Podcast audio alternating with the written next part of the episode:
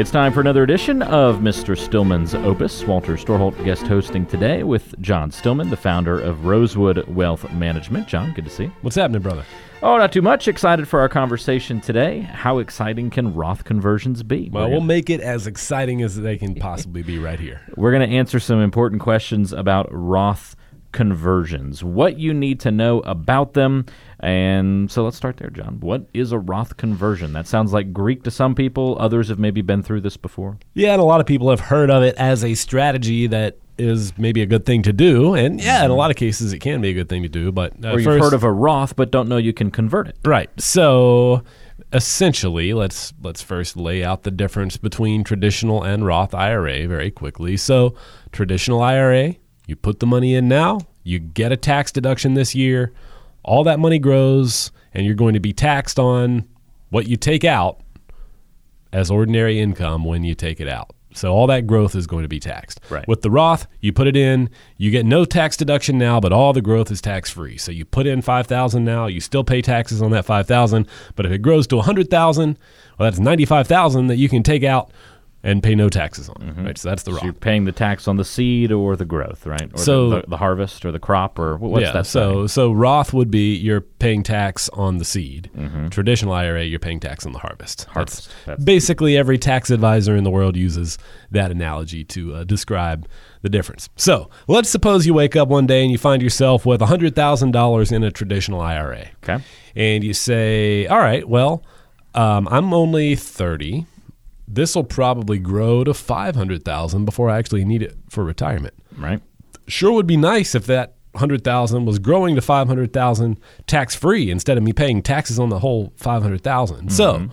what you would do is convert that to a Roth. You would do a Roth conversion, converting that $100,000 of traditional IRA money, mm-hmm. converting it to Roth. So, you're going to pay the taxes on it now. So you're saying I'm paying the taxes now on the account. Mm-hmm. Right. Does that mean my balance it comes out of the balance or does that just come from a different pot? Oh, good question. So let's say you have that hundred thousand in a traditional IRA. You want to make it a Roth. Yes, um, that's going to be. Let's say you're in a fifteen percent tax bracket. When you do that, Okay. you're incurring about a fifteen thousand dollar tax bill in order to make that happen. You're going to want that money to come from somewhere else to pay the taxes. You're not going to want to take it out of the account because you're likely going to incur, depending on your age, likely going to incur some kind of penalty Gotcha. to do that. And now your anticipated growth in that account, you're hamstringing that growth by pulling it out too. Right. So if you're converting hundred thousand dollars and you're paying fifteen thousand in taxes to do that, you want to have that fifteen thousand in a bank or after tax brokerage account somewhere that you can pay the taxes with. Okay. So let's suppose you do convert that hundred thousand dollars and it does grow to five hundred thousand before you need it. Well, that's great. You paid fifteen thousand dollars in taxes at the time of conversion, but now it grew four hundred thousand dollars from that point, and that entire four hundred thousand dollars you could take out tax free. So that's a pretty big benefit if indeed it grows that much. If you had never converted and you left it in, I guess the difference is then 15% of 500,000, not 15% of 100,000. You know, assuming you're in that same tax bracket at that time. But yeah, exactly. All right, so it's pretty obvious to see why you might want to do that. Uh, why can it be especially helpful for people who are high income earners? Because I know I've heard that before. So there's something called a backdoor Roth. And it's really all it is is a Roth conversion. It's just that it's gotten this name backdoor Roth because it's a way for people who can't otherwise have money in a Roth IRA to get money in a hmm. Roth IRA. So if you make too much money, according to the IRS, and it's you know married filing jointly right now, it's about one hundred and eighty-five thousand dollars adjusted gross income. Right. If you have more income than that as a household, you cannot contribute to a Roth IRA. So, what that means is you could only contribute to tax deferred investments, 401ks or IRAs, or, you know, if you make too much, even more than that, you can't even contribute to a traditional IRA hmm. and get the deduction. Wow. There's really no income limit for the 401k, so you can always put your money in there. But if you want to have some money growing tax free for the future, the Roth is a very powerful tool to do that. But you say, all right, what do I do? I'm, I'm precluded from doing that because I'm a rich person who has to be punished, so I'm not allowed to put money in a Roth? Well, there is no income limit, at least as tax laws stand now. There is no threshold for converting to Roth. You can convert money to Roth at any time as long as you can pay the taxes on it. So let's suppose you're somebody who made $200,000. You're making too much to put money in a Roth. Well, you could put that money in a traditional IRA. Then the next year, you convert it to Roth. So let's say you put in your $5,500 that year into a traditional IRA. The next year, you convert it to Roth. You're going to pay taxes on that money that you contributed, but now it's growing tax free from this point forward. That's why it's called the backdoor Roth. It's kind of a way around the tax law and perfectly legal. And uh, I haven't really even heard any talk about them changing that law. So our assumption is that for the foreseeable future, that'll still be a strategy you can enact. That'll be helpful. I always find examples to also be helpful, John. Uh, can you maybe give us an example of how you've seen this in your practice at Rosewood Wealth Management? An example of a person who maybe uh, would really benefit from a Roth conversion, and you identified that when they came in. So let's uh, let's think about somebody in their mid forties. Okay. Uh, this was Kim.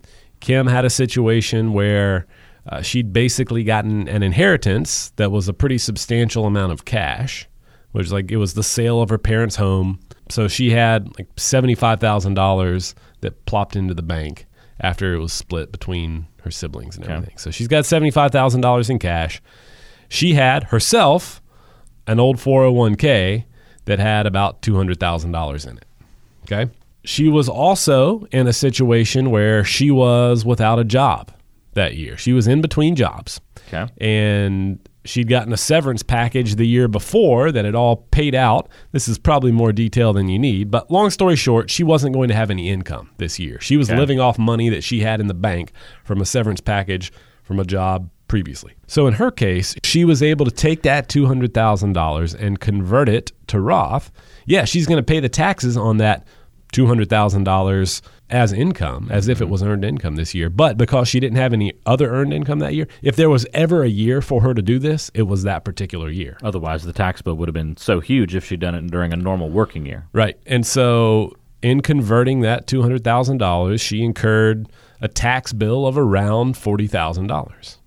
Well, with that 75,000 she'd inherited, she could pay the taxes on that, and now she's essentially cleansed her money, right? That mm-hmm. 200,000 is now growing tax-free down the road. She's 45, she's not going to need that money for 20 years when she retires. And so hopefully that money will have doubled, tripled, or quadrupled by the time she gets around to needing it. So she took a $40,000 tax hit now, but for the purpose of having a gargantuan tax free account mm-hmm. once she retires.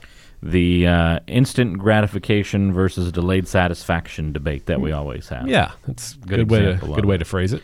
Uh, maybe an example would be helpful, John, of a person who is on the other side of the coin who shouldn't do a Roth. All right. Well, generally speaking, the older you are, the less it's going to make sense.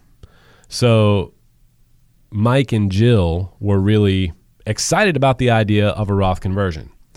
But when we looked at their situation, it didn't make as much sense. They were both in their early 60s, and they really were planning to retire in five or six years. So they were looking at converting money to Roth, paying taxes on it now and letting it grow tax free, but they needed the money in a relatively short period of time. Hmm. So one problem was they didn't have all that long for the money to grow before they needed it. It's not like the 30 year old who had the $100,000 plan that was going to grow to 500K. Exactly. And the benefit of the Roth, as you'll remember, is the growth is tax free. So if you don't have that long for the money to grow, there's a limited benefit there. The other problem was, as I said, they're both in their early 60s. They were both in their prime earning years. So they're making as much, they're earning as much as they ever have. And now we're going to do a Roth conversion and add even more income on top of that. Really didn't make any sense in their case. So, you know, if you're under 50, there's a good chance that it makes sense for you. If you're between 50 and 60, you know, it really depends on your situation. If you're over 60, uh, very rarely is it going to make sense to do a Roth conversion. Those are very general age brackets there, but that's kind of how it breaks down on average. Is this something, if I do kind of hear your explanation, John, and think, okay, this sounds like it would probably be good for me, or at least to explore, investigate, or yeah, gung ho. I feel like I fit right into the, the this good spot here. Is it as easy as just going into my Fidelity account and clicking a button and making it happen? What What are some of the pitfalls of trying to execute the strategy? Uh, no, it's usually never that simple, and you pretty much always want to have a CPA involved in the process, even if it's a relatively small amount because there are a lot of things you need to account for mm. exactly right on your tax return. And if there's something in your situation that makes it unwise for you to do this Roth conversion, you're probably not going to find that thing just by reading some articles online or even listening to a podcast. Right. Uh, you you want to have some good tax advice along the way. So it is a little bit complex. It's a fairly simple concept, but all the record keeping and the paperwork that goes along with it uh, you probably do want to have some professional help there. Not to go down a uh, a long path here because this is probably more detailed than anybody wants to get into, but just I think is a good example.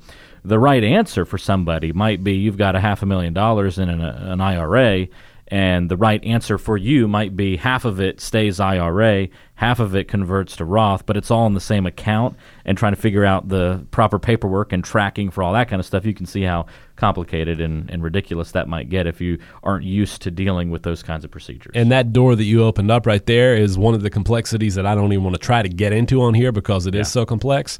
But yes, could be the right answer. If you're somebody. trying to convert part of an account, it does become very problematic. Yeah, so that's just a good example of some of the uh, ways in which you can get some outside help rather than just trying to figure it all out on your own.